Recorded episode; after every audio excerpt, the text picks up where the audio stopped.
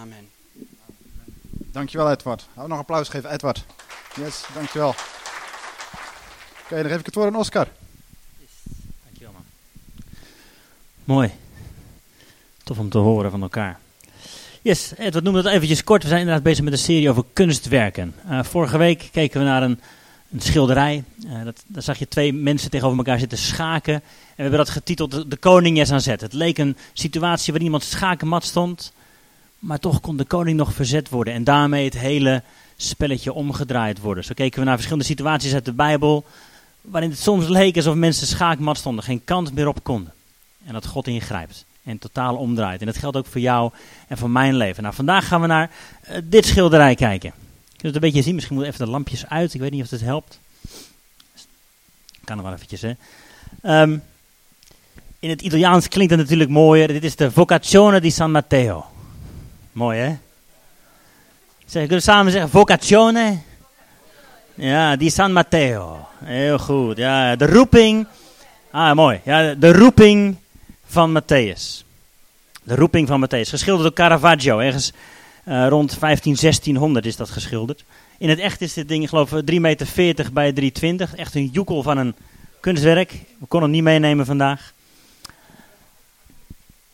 Maar een heel mooie uh, nou ja, ik heb niet zo heel veel verstand van, uh, van tijden en van kunstwerken en, en, dat soort dingen. Maar je ziet wel heel, scher heel scherp het verschil tussen donker en licht en hoe daarmee gespeeld wordt.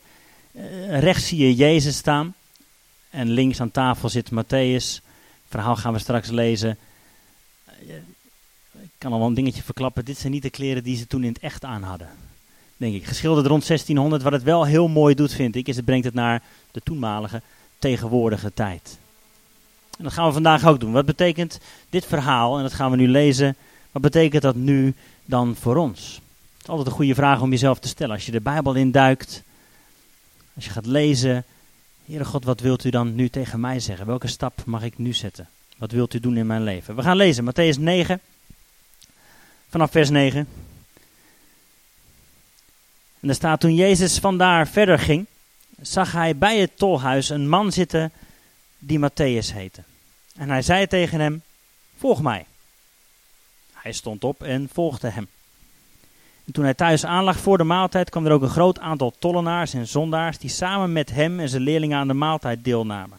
De fariseeën zagen dit en zeiden tegen zijn leerlingen, waarom eet uw meester met tollenaars en met zondaars? Hij hoorde dit en dan gaf als antwoord, gezonde mensen hebben geen dokter nodig, maar zieken wel. Overdenk eens goed wat dit wil zeggen. Barmhartigheid wil ik, geen offers. Ik ben niet gekomen om rechtvaardigen te roepen, maar zondaars. Dus dit lezen we in Matthäus 9. De afgelopen paar weken hebben we gekeken naar de bergreden. En eigenlijk meteen daarna, naar de woorden van Jezus, zie je de, de daden van Jezus. Heel sterk terug in het boek Matthäus. En hij ging meteen aan de gang met, met mensen genezen, met mensen bevrijden, met ingrijpen in levens.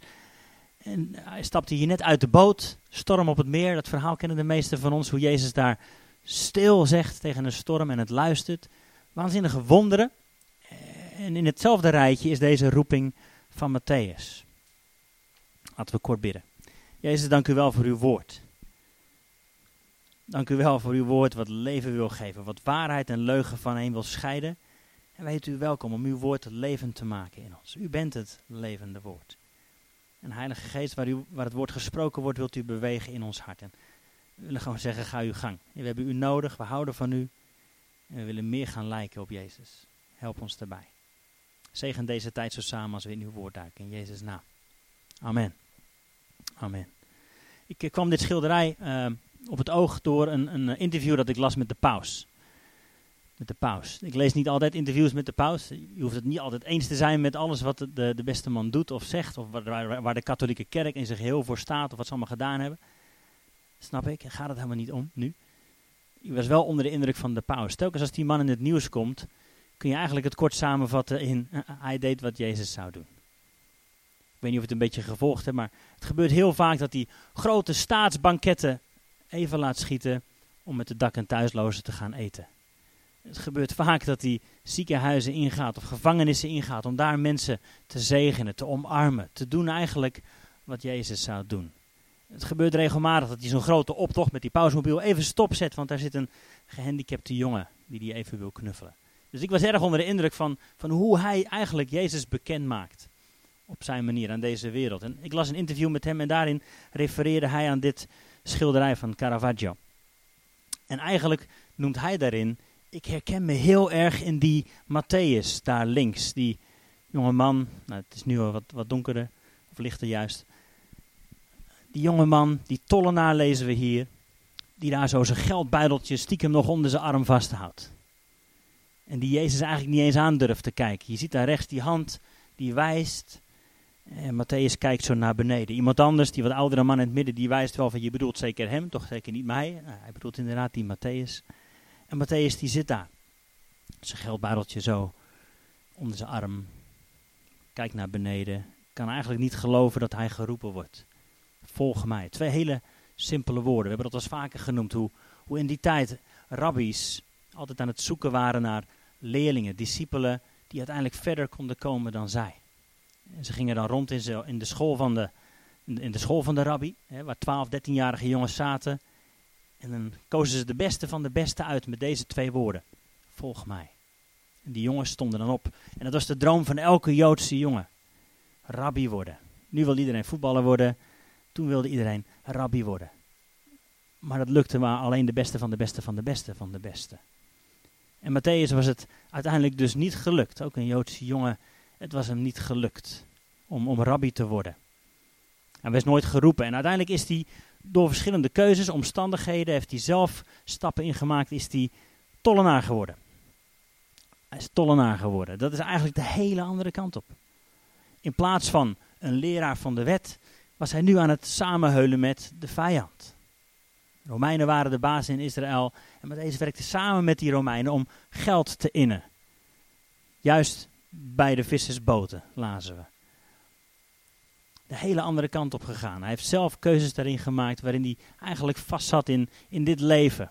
En de hoop al op had gegeven om ooit nog achter een rabbi aan te mogen lopen. En hier komt zo ineens op het toneel Rabbi Jezus. En die noemt die twee woorden: Volg mij. De roeping van Matthäus.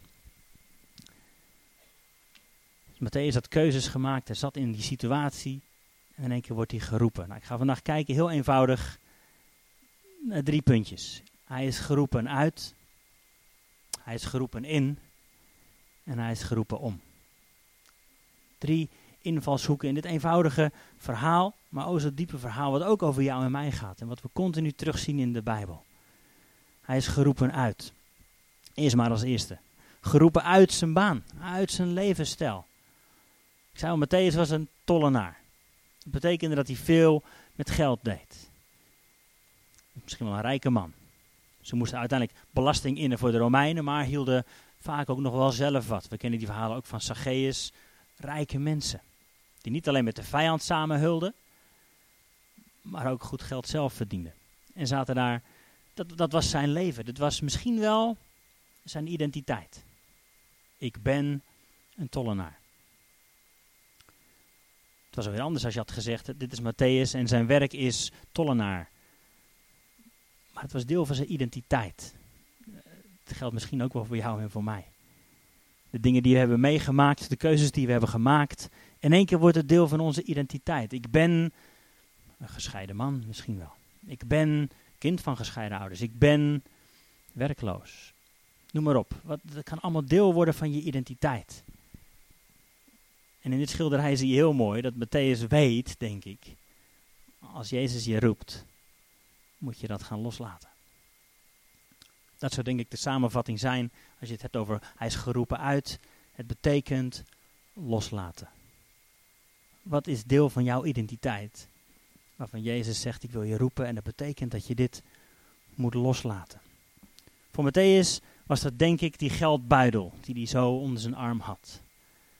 Want daarmee samen hing niet alleen zijn levensstijl. Hij zou best wel genoten hebben van het leven, genoeg gehad hebben. Maar het was ook zijn, misschien wel zijn vriendenkring. Die hij los moest laten, waar hij uit moest stappen. Kan ook voor jou en voor mij gelden.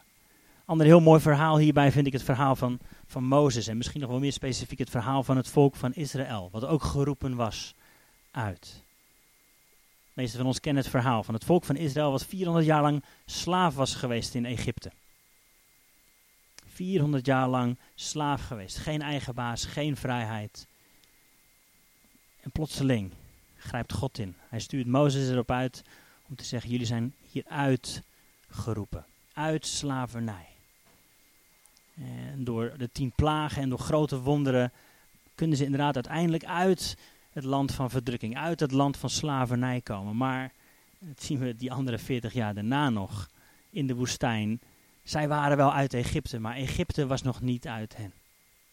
Zij waren geroepen, maar ze moesten wel leren loslaten. Hun identiteit was niet langer slaaf. Maar dat was wel het enige wat ze kenden. En dat moesten ze leren los te laten. Ze moesten leren anders te gaan denken, anders te gaan handelen. Net zoals Matthäus, God het ook voor het hele volk van Israël. Je bent eruit geroepen. Dat betekent dat je niet langer door kunt gaan met wat je deed. In het Nieuwe Testament wordt voor de kerk wordt het woordje ecclesia gebruikt. Dat is eigenlijk ook de eruit geroepenen. Zoals wij hier bij elkaar zitten, zoals heel veel andere kerken in Ede, heel veel andere groepen mensen samen, wereldwijd. We zijn eruit geroepen, uit deze wereld geroepen. Uit die slavernij aan zonde zijn we geroepen. En dat betekent loslaten. Dat betekent dat waar je eerst je identiteit op hebt gebouwd, toch een stukje loslaten. Dat kunnen slechte dingen zijn, hè, slavernij, verslavingen, noem maar op. kunnen ook goede dingen zijn die je, waar je niet meer je identiteit op hoeft te bouwen. Ja, nee, maar ik ben gelukkig nog wel een goede moeder of een goede baas. Of weet ik voor waar je je identiteit op gebouwd hebt. Wil je dat loslaten? Als die vinger van Jezus zo naar je wijst en je uitnodigt, volg mij. Stap 1, je bent eruit geroepen. Ik geloof dat als, we zo samen over Gods woord buigen, dat de Heilige Geest dingen in ons leven wil aanwijzen. hey, volgens mij is dit iets, dit iets waar, je, waar je aan mag werken, wat je los mag gaan laten. Dit was deel van je identiteit, maar nu niet meer. Maar nu niet meer. Dat schilderij van Edward, je bent nu een omarmde zoon. Je bent thuis. En dat betekent andere regels. Andere manieren van omgaan met elkaar. Dus hij is eruit geroepen. Voor mij, ik uh, heb jarenlang, ik vertel dat vaak, ik schep er altijd over op. Ik heb jarenlang gevoetbald, maar dat was ook een, een deel van mijn identiteit. Ik was de aanvoerder, ik was degene die de doelpunten maakte. Ik was, dit was mijn identiteit. In de groep was ik een bepaald persoon. En er kwam een dag dat ik dat moest loslaten. En dat ik wist, ik moet mijn lidmaatschap opzeggen, kaartje inleveren, stoppen. Ik was daaruit geroepen. Is, is voetbal slecht? Nou, sommigen vinden van wel. Niet per se, denk ik. Maar voor mij was het wel, hey, je hebt je identiteit gebouwd op, op wie je daar bent, op hoe je daar doet, op de vrienden waar je mee omgaat, op jouw status. Durf je dat los te laten? Durf je daar je van af te keren en te gaan kijken naar Jezus? Ik weet niet wat het voor jou is. Waar, waar ben je uitgeroepen? En ik denk dat dat een van de dingen is die we samen mogen gaan ontdekken. Weet je? Er is vrijheid in Jezus. Absoluut. Het is niet alleen maar vrijblijvendheid. Het is niet van, oh, we zijn vrijgekocht, maar we mogen nu wel weer doorgaan met wat we altijd al deden. Nee, nee, nee. Er is een, een dikke streep daaronder. Voor Matthäus, God, je bent hier uitgeroepen. Je kunt niet meer teruggaan om toch tollenaartje te spelen. We weten, binnen die discipelgroep was Matthäus niet, niet eens degene die uiteindelijk voor het geld zorgde. Dat deed Judas. En Matthäus had het misschien wel veel beter gekund en veel eerlijker gedaan. Zou best kunnen. Was het anders gelopen. Maar hij moest het loslaten. Zijn er dingen in jouw en mijn leven waarvan we denken, hé, hey, dit hoorde bij mij, maar niet meer. Hierdoor word ik niet langer mijn waarde bepaald. Dus hij werd geroepen uit, hij moest loslaten. Hij werd geroepen in. In een totaal andere levensstijl. Hij werd geroepen als discipel van een rabbi. Ik zei al, het was de droom van elke jongen in Israël toen om geroepen te worden. Je had lang gestudeerd, je had de Torah bestudeerd, je kon bijna alles uit je hoofd opzeggen. En dan was het maar wachten of een rabbi jou goed genoeg vond om, om die twee woorden tegen jou te zeggen. Uh, bij Matthäus was dat niet gelukt. Hij was niet de beste van de beste van de beste van de klas. Hier was hij mislukt, maar hij werd nu geroepen in een andere levensstijl. Hij werd geroepen in het volgen van Jezus. En het lopen in, in het stof van de rabbi. Zo dicht mogelijk achter Jezus aangaan. Dat betekent dat hij anders moest gaan denken. En dat betekende ook dat hij dat samen met anderen mocht gaan doen. Ik zei al, Matthäus, lazen we net, Matthäus zat aan, aan uh, het meer. Dus waarschijnlijk was die belasting aan het heffen van een stelletje vissers. laten nou net een paar vissers ook discipelen van Jezus zijn. Waren dat automatisch de beste vrienden? Nee. Tegenovergestelde misschien wel. Misschien kenden ze Matthäus wel. Als degene die altijd wat te veel geld van ze vroeg. Mochten ze hem eigenlijk helemaal niet. Maar hier ineens, test nummer 1, kun je samen optrekken. Als je Jezus volgt, wil je dat samen met anderen doen. Samen die, met mensen die misschien niet per se je vrienden zijn. Mensen die jou schuren, tegen je aanboksen, waar je aan irriteert. Samen achter Jezus aan. Hij is geroepen in die relatie. Dus naast die vissers was een keer die tollenaar die geld van ze had afgepakt. Matthäus werd geroepen juist in die setting, in het samen achter Jezus aangaan. God ook voor het volk van Israël. Zij waren samen in de woestijn onder leiding van Mozes. Gingen ze achter de wolk, achter de vuurkolom aan. Continu botsingen. Continu. En wat het deed, is denk ik juist Egypte uit hen halen. Juist die manieren die ze altijd al hadden gehad, die werden denk ik geconfronteerd. Hey, wat je daar nu zegt, wat je daar nu denkt en wat je daar nu doet, dat past niet in het leven van een discipel van Jezus. En dat is denk ik ook wat we samen hier doen. We hadden het er pas al over, over het, het oordelen. Ik noem het voorbeeld van samen in een voetbalteam zitten. Dan oordeel je elkaar ook, want je wil samen winnen. En daarom zeg ik tegen jou, wil je een volgende keer in mijn rechterbeen pasen, want ik ben hier links. Of wil je een volgende keer daar naartoe spelen. Daarom kunnen we ook tegen elkaar zeggen, hey, wat je daar tegen mij zei, volgens mij deed je dat vanuit pijn of vanuit verdriet, maar niet vanuit een hart vol liefde. Daarom mogen we elkaar best scherp houden. Juist wel als christenen, juist wel als broers en zussen samen achter Jezus aan. Laat het maar botsen af en toe. Ren daar niet meteen weg. En dat geldt misschien wel heel veel van ons ook. Weet je, we hebben natuurlijk allemaal ons verleden in verschillende kerken, verschillende plekken gehad. Zo makkelijk om weg te rennen, moeten we niet doen. Laten we het beste in elkaar zien. Laten we ook met de ogen van God naar elkaar kijken. Maar dat mag best betekenen dat je elkaar eerlijke feedback geeft. Van, joh, volgens mij is het tijd om een stap te maken. Volgens mij moet je daarmee stoppen, met die relatie of met deze gewoonte. Samen geroepen in het volgen van Jezus. Het mooie is, denk ik, voor ons nu, dat we leven in een tijd dat de Heilige Geest wil komen wonen in ons. Dat is wat Jezus ons belooft. Je hoeft dat niet alleen te doen. Hij wil de troosten sturen, hij wil in je komen wonen. Hij is geroepen in een leven met de Heilige Geest. Jij en ik ook. We hoeven het niet alleen te doen.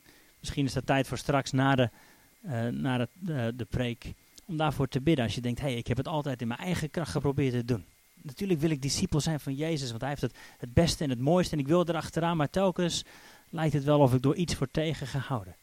Laat me je vertellen, de kracht van de Heilige Geest is beschikbaar. Dezelfde geest die Jezus uit de dood deed opstaan, wil in jou komen wonen, om je verder te helpen. Om je leven te geven, om je hoop te geven. En als laatste, hij is geroepen uit een bepaalde levensstijl. Hij moest dingen loslaten. Hij is geroepen in een relatie met andere discipelen om Jezus te volgen, om veranderd te worden. En hij is geroepen om een apostel te worden. Er is wel een verschil in woorden daar. Matthäus was een, werd een discipel van Jezus. Matthäus ging achter Jezus aan, maar uiteindelijk werd hij een, een apostel genoemd. En dat betekent zoiets als, ik zal het eventjes opnoemen, een ambassadeur. Een boodschapper die gezonden is om een taak van zijn zender uit te voeren. Dat is wat een apostel is. Dus natuurlijk was hij volgeling. Maar uiteindelijk was hij ook een, een ambassadeur. Iemand die erop uitgestuurd werd om een taak te volbrengen. Niet alleen een discipel, hij werd een apostel. Hij werd geroepen om een apostel te zijn. God voor het volk van Israël, God het ook. Ze waren niet alleen geroepen uit slavernij, ze waren niet alleen geroepen in een nieuw land, vloeiende van melk en honing. Ze waren ook geroepen om tot zegen te zijn van de rest van de wereld. Dat was de belofte die gegeven was aan hun vader Abraham. In jou wil ik alle volken van de wereld zegenen. En dat gold nog steeds voor Israël. God wil de hele wereld zegenen door hen heen. Dus ze hebben altijd een doel wat groter is dan henzelf. Geldt voor Matthäus ook, geldt ook voor jou en mij. Jij en ik zijn geroepen niet alleen om zelf gezegend te worden. En natuurlijk, een herstelde relatie, weten dat God je vader is, waardevol. Daar begint het mee, denk ik. Stap nummer één. Weten dat je geaccepteerd bent, dat God van je houdt, dat hij er voor je is. Maar je bent geroepen om. Er is een doel dat groter is dan jezelf. En dat is wat we mogen ontdekken en steeds meer leren met elkaar. En ook elkaar scherp in maken. Dat je stilstaand water gaat stinken. Als, als de Heilige Geest in jou niet mag bewegen, niet door je heen kan komen bijna. Omdat je het voor jezelf houdt, dan, dan gaat het stinken. En daar worden wij ook niet mooier van. worden wij ook niet blijer van. Het is beter om uit te delen. Dus we zijn geroepen om tot zegen te zijn. God voor Matthäus hier, die uiteindelijk weten we dat geldzakje los heeft kunnen laten. En achter Jezus aanging. Uiteindelijk werd hij een apostel, werd hij gezonden. Nou, volgens de overlevering ging Matthäus aan, aan, de, aan de gang in, in, bij de Perzen en de Parten en de Meden. En is hij als martelaar uh, gestorven. Net zoals bijna alle apostelen. Mooi aan dit schilderij, of het, het opvallende vind ik aan, aan dit schilderij, is dat het hangt tussen twee andere schilderijen van Caravaggio, ook over Matthäus. De andere heet De Inspiratie van Matthäus, waarin je een of ander mooi engeltje zo in zijn oor ziet fluisteren. Nou, ik denk dat het iets anders is gegaan toen Matthäus het boek aan het schrijven was, wat we nu kennen als het Evangelie naar Matthäus, maar de inspiratie van Matthäus. En de andere is eh, het martelaarschap van Matthäus. Eh, tussen die twee doeken in hangt deze. Martelaarschap en de inspiratie van Matthäus. Dat is een gevolg van zijn roeping. En om dat beeld maar dan te gebruiken, uiteindelijk zijn we geroepen om, om te sterven aan onszelf. En om juist daardoor weer tot leven te komen. Dat is denk ik de boodschap van het hele Nieuwe Testament wat we zien in Jezus. Juist door zijn dood is er voor ons leven. Geldt het ook niet andersom voor ons. Juist als we sterven aan onszelf, als die graankorrel, dat is wat Jezus gebruikt in het voorbeeld. Juist als we sterven aan onszelf, ons oude leven achter durven te laten, zien we een rijke oogst. We zijn geroepen om tot zegen te zijn voor anderen.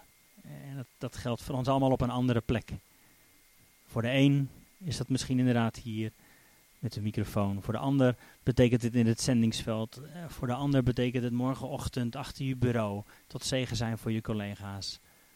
Buiten op straat met anderen op het schoolplein, noem maar op. We zijn geroepen voor een groter doel dan alleen onszelf. En ik vind ook dan alleen onze kerkmuurtjes.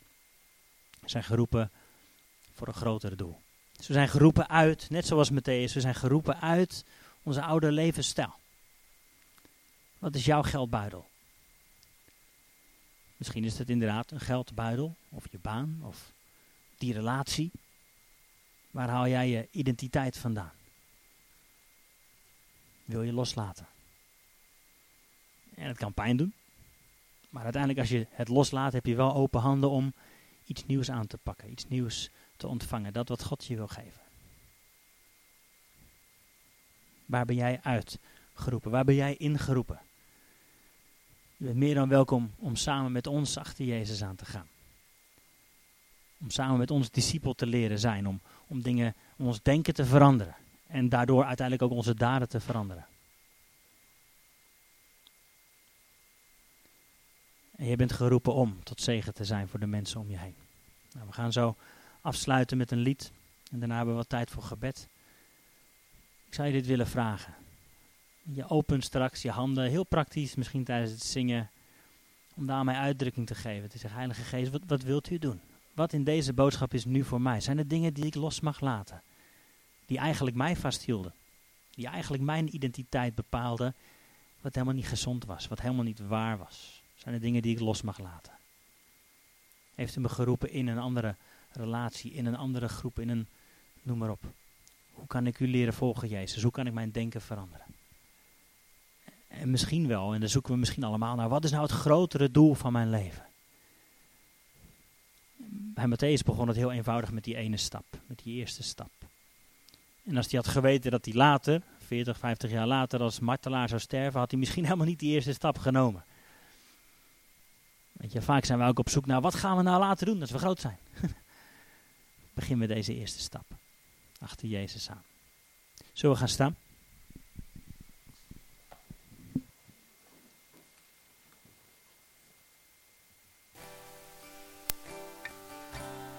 Vader, dank u wel dat u van ons houdt. Dat net zoals bij Matthäus, dat u ons geroepen heeft, Heer Jezus.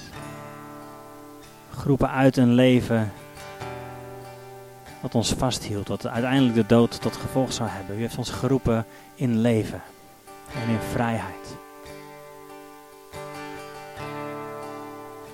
we willen deze tijd nemen, Heer, om onze ogen op U te richten, Heer Jezus. Onze handen te openen voor uw Heilige Geest. Werk in ons. We bidden je dat u ons helpt om leugens die ons hebben vastgehouden, om die los te laten. Om onze identiteit te gaan vinden in u alleen.